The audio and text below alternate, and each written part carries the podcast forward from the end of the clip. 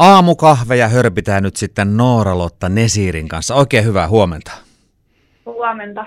Hei, minkälainen sulla on yleensä aamurytmi? Oletko sä täh- näihin aikoihin hereillä? No joo, yleensä mä just heräilen näihin aikoihin, ehkä vähän ennen kahdeksaa, 7.30-7.45,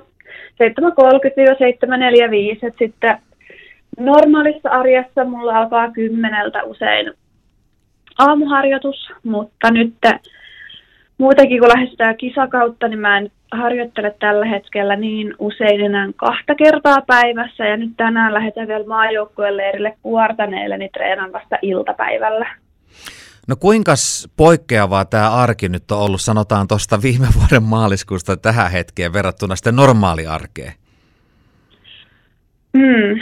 No siis mun tämmöinen niinku, ehkä niinku, perusarki ei ole välttämättä muuttunut niin paljon, että mä oon päässyt Jyväskylässä tosi hyvin harjoittelemaan ja pystynyt siinä mielessä toteuttamaan omaa ammattiini, mutta sitten arvokisat peruuntu viime kesältä ja ne on niin kuin itsellä ainakin tosi tärkeä juttu.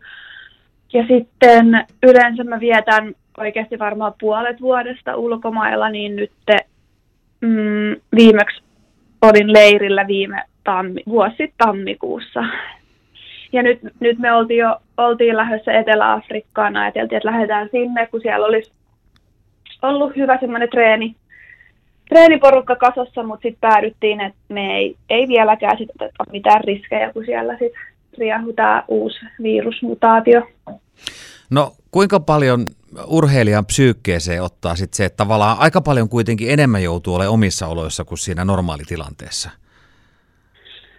Öö, no en tiedä. Siis kyllähän ehkä niin kuin normaalistikin on aika paljon omissa oloissa. Tietenkin sillä mä ymmärrän, mitä se tarkoitat, mutta kyllä se, toi, kyllä se siis toi leirielämän puuttuminen, niin kyllä mä luulen, että se on tehnyt se, että välillä on vähän väsyneempi ollut, tai sillä kun yleensä ne leirit tulee tasasi väliajoin katkaisemaan tämän normiarjen ja pääsee lämpimään ja pääsee vähän niin kuin pois, pois tästä perusarjen puurtamisesta ja jotenkin se, että on siellä lämpimässä harjoittelemassa, harjoittelu sujuu yleensä paremmin ja sitten jotenkin kyllä se, se aurinko tekee paljon, niin kuin varmaan tosi monella muullekin.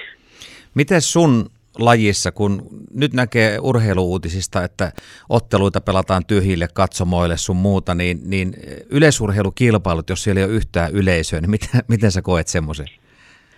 No, täytyy sanoa, että mä oon ollut vasta yhdessä sellaisessa kilpailussa ja se oli Oslossa.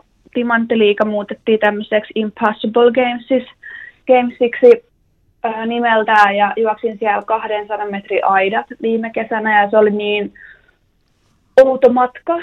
Se oli tämmöinen niin näytösluontoinen kisa, koska kaikki matkat oikeastaan, mitä siellä tehtiin, niin oli semmoisia, että niitä ei normaalisti kisoissa ole.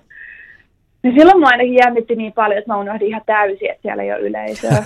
et, et mä en niinku osaa sanoa, siis tosi outo tulee ole, jos nyt EM-kisatkin, meillä pitäisi olla halli EM-kisat, jos ne juostaan ilman yleisöä ja varsinkin jos menee niinku hyvin, niin sitten vähän on miettinyt sitä fiilistä, että sitten kun tuulettelee siellä, niin onko se sitten vähän niin kuin outo juttu, jos siellä ei ole, ole ketään, mutta toki onhan siellä sitten valmentajia, huoltajia ja ehkä muita urheilijoita, mä veikkaan, että kyllä siellä kyllä siellä ainakin niin kuin joku yleisössä on. Kun esimerkiksi pallonlaissahan sanotaan, että, että siitä kun on kotikentällä pelaa ja se on se yleisö, niin siitä on niin kuin tavallaan mm. apua siitä kotiyleisöstä. Mutta on. on, onko yleisurheilussa niin kuin vastaavaa? On. Kyllä niin kuin Jyväskylän Motonet GP on esimerkiksi mulla niin kuin aina tosi tärkeä kisa just sen takia, että mä tiedän, että siellä on niin kuin, se on kotikisa ja siellä on äiti, äiti ja läheiset katsomassa, niin kyllä se on aina, aina semmoinen spesiaali juttu.